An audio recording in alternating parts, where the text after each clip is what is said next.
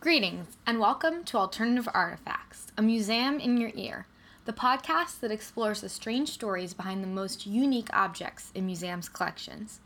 Ever wonder how a gigantic, naked George Washington ended up in the American History Museum, or why there's an entire museum dedicated to art made from human hair? Now you can listen to the stories of America's most iconic objects, from your favorite exhibit, or from the comfort of your own home. My name is Lexi, and today I will be your tour guide.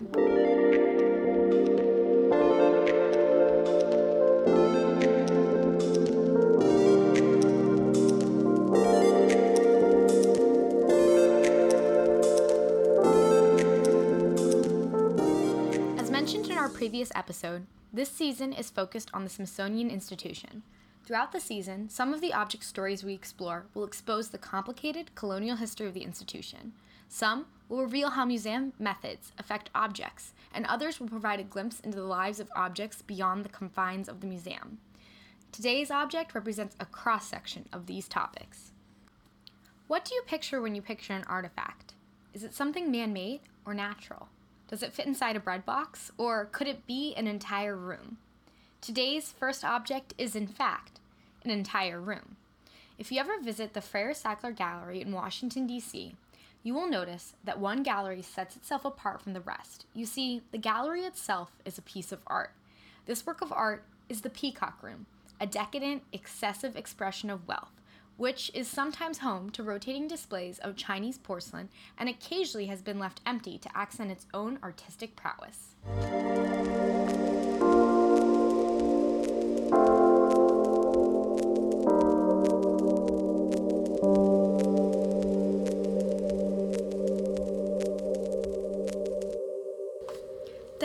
The Peacock Room is complex. It is a story fit for historical drama, entangled by conflicts over money, creativity, and presentation.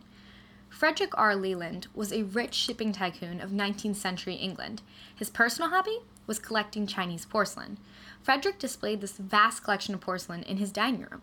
On one wall of the dining room, he presented his most beloved possession and the focal point of his home, a painting by artist James McNeill Whistler called The Princess from the Land of Porcelain. This painting was a fitting accent to the vases and bowls which surrounded it. The painting depicts a Western woman dressed in traditional Chinese clothing. Eventually, Leyland's collection outgrew his current dining room. In order to design a new display place for his collection, Leyland commissioned the architect Thomas Jekyll to update his space. Considering the importance of Whistler's painting and the overall aesthetic of the room, Jekyll decided to ask the artist to work alongside him. In particular, Jekyll was hoping Whistler could provide guidance on what color scheme would best suit the painting that Leyland saw as the focal point of the room. However, in the middle of the project, Leyland left London for a trip, and shortly after, Jekyll fell ill. With Leyland abroad and Jekyll unable to work, Whistler gained total control of the design of the room. Going beyond his duties of assigning colors, he began to develop intricate details for the room, including designing the gold bird patterns, which would later give the room its infamous name. Returning from his ventures, Leyland arrived to his home, and instead of a classy new dining room, he found a gaudy, overdone art project with a price tag far higher than he initially proposed. When Leyland refused to pay Whistler the full commission for the extra work he had completed by his own will, the angry artist just kept adding even more gold-gilded birds to the walls of the dining room. In a flash of rage, Whistler painted two shimmering gold peacocks, mid-battle, on the wall, directly opposing the princess of the land of porcelain. This duel of featherful fates was a metaphor for the tension between Leyland and Whistler. The artist titled this portion of the room Art and Money, or The Story of the Room. Or as I like to call it, you're tearing me apart, Leyland! In nineteen oh four, Charles Lang Freer, a Whistler collector who'd already purchased The Princess from the Land of Porcelain, purchased the rest of the Peacock Room. He had the room dismantled, packed, shipped across the sea, delivered to his home in Detroit, and reassembled, reuniting the princess and her peacocks. Over time, Freer filled the room with his own personal collection of ceramics, from Japan, Korea, China, Iran, and Syria, a collection which would later become the permanent collection of the Smithsonian's Freer Gallery Museum. When the Freer Gallery of Art was first opened in nineteen twenty-three, the Peacock Room was installed as a permanent exhibit, serving both as an art piece and as a place to display artifacts. The Freer has been its home ever since, but in twenty fourteen, the Peacock Room for the first time was forced to face its own reflection.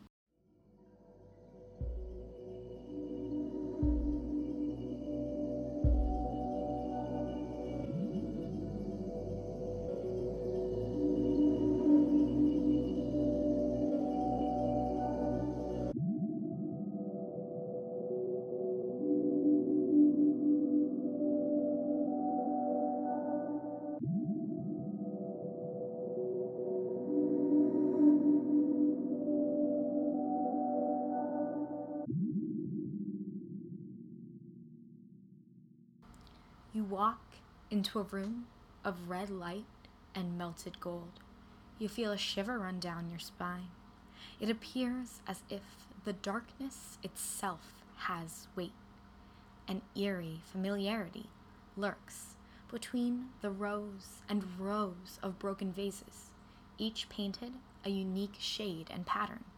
They crack and crumble, many of them barely remaining on the shelves. Some of them have already reached the floor, leaving traces of their former form in a smashed trail behind them. The emotion invoked here begs you to ask, where have I seen this before? From behind the walls and under the floors, the sounds of women's voices and strange, distant music echo. They whisper, I am a thing of beauty. Or is it the mysterious painting of the faceless woman, the one in the kimono? Is she whispering? A red light blares behind closed shutters on the wall, like blood emerging from a fresh wound. Above you, two huge birds vie in a life or death battle, their golden wings outstretched. They seem to tear at each other's guts, both beautiful and tragic, with their intricate and shining feathers. With your eyes, you trace the melted gold, which runs down from this image and across the hardwood, reflecting the red rays from these false windows. This piece is not just a feast for the eyes. Rather, it is an experience for the whole body. This is Filthy Lucre, a twisted, modern update of the Peacock Room.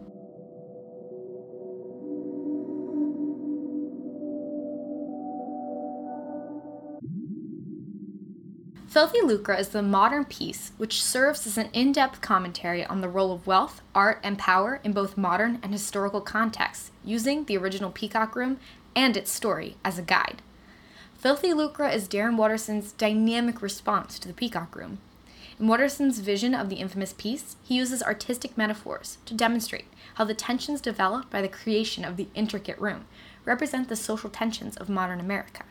For example, the melting gold, which runs through the desk, onto the floor, and even outside the room, represents the Gilded Age. In simple terms, a time when things seem to be going quite well, but underneath it all, they are corrupt. An age gilded in gold. Not only does Waterston intend to reference the Gilded Age of the nineteenth century, but he also intends to evoke conversations about the modern Gilded Age in which we live now, and use the historical time period as a metaphor. Filthy Lucre serves as both metaphor and commentary, connecting images from the past to issues of the present. In eighteen seventy-six, Whistler saw Leyland as a crook for hoarding his excessive amounts of money and refusing to pay for the painter's services. This act was a microcosm to the state of the world economy during this era. As more nations were industrializing in the nineteenth century, it seemed the rich grew richer and the poor grew poorer. Waterston effectively paralleled the image of the Gilded Age to today through the visual cues in his piece. When you see gold running down the wall and onto the floor, you may pause to think of the exuberant spendings of the wealthy in our society. These lavish purchases, much like the gold melting onto the floor, hide the dark modern issues surrounding how money is acquired. Beyond the visual cues in the room, sounds make a strong stance for Waterston's themes. The voices and music in this room come from three women who call themselves Betty. Generating score for the room, they used ambient electric string instruments and then repeated the mantra, I am a thing of beauty, which they speak eerily and haphazardly. This draws in the visitor, both with fear and curiosity. In the context of the room, the sounds continue to convey a theme of destruction and distortion caused by wealth, just as the melting gold and broken vases conjure images of wealthy negligence. The whispers of women convey vanity, a trait often associated with the rash decisions of the wealthy. In a modern world plagued by hunger, homelessness, and poverty, the rich still grow richer, and the poor still grow poorer. In this way, Waterston compares the state of the world which inspired Whistler's artistic vision to the state of our modern world. The artist presents a dominant theme of negativity towards those who choose to hoard excessive wealth, even at great cost to the poor. This theme directly connects to the title of the piece, Filthy Lucre, which is a term literally meaning money, especially when gained in a dishonorable way. Interestingly enough, the title and meaning of Filthy Lucre itself directly relates to a very current issue in the museum industry. The issue of museums taking money from philanthropists who earn their fortunes in an unsavory way.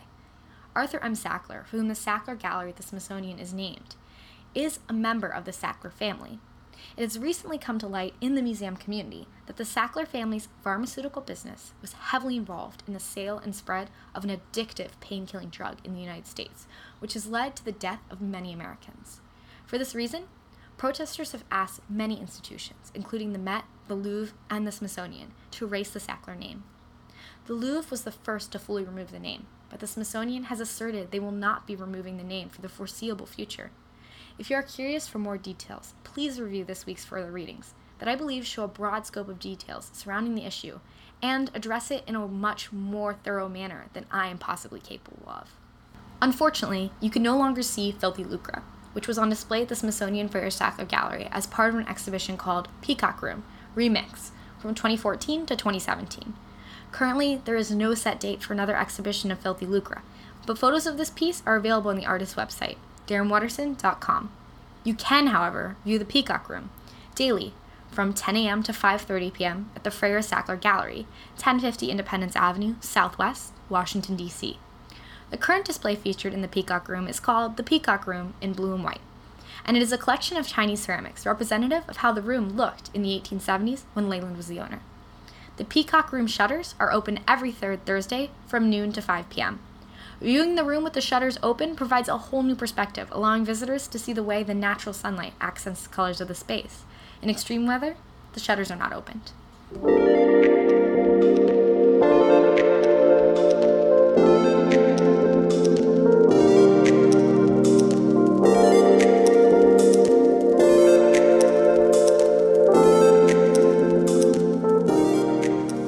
And now, the museum tip of the week. Missing the sticker activity book of your childhood? Love museums? Check out Stickertopia, The Museum, by Quintet Publishing Company. The book is available for seven dollars and eighty-nine cents at Barnes and Noble, and you can check for local availability on their website.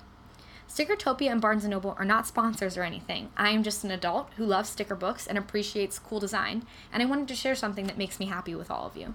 Want to learn more? Show notes, including sources, further reading, links to cool stuff, and podcast transcripts for each episode are available through our Tumblr, alternative artifacts podcast dot tumblr dot com. Alternative Artifacts is hosted through Anchor F M, a free hosting service for podcasts of all kinds. You can subscribe to us on Anchor F M directly or through Spotify Podcasts. Interested in sponsoring an episode? Have an awesome idea for an episode? Want to be a guest star? Email us at alternative artifacts podcast at gmail dot com.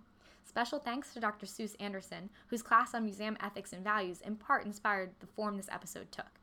Theme music was created by Nord Groove and downloaded via Fugue.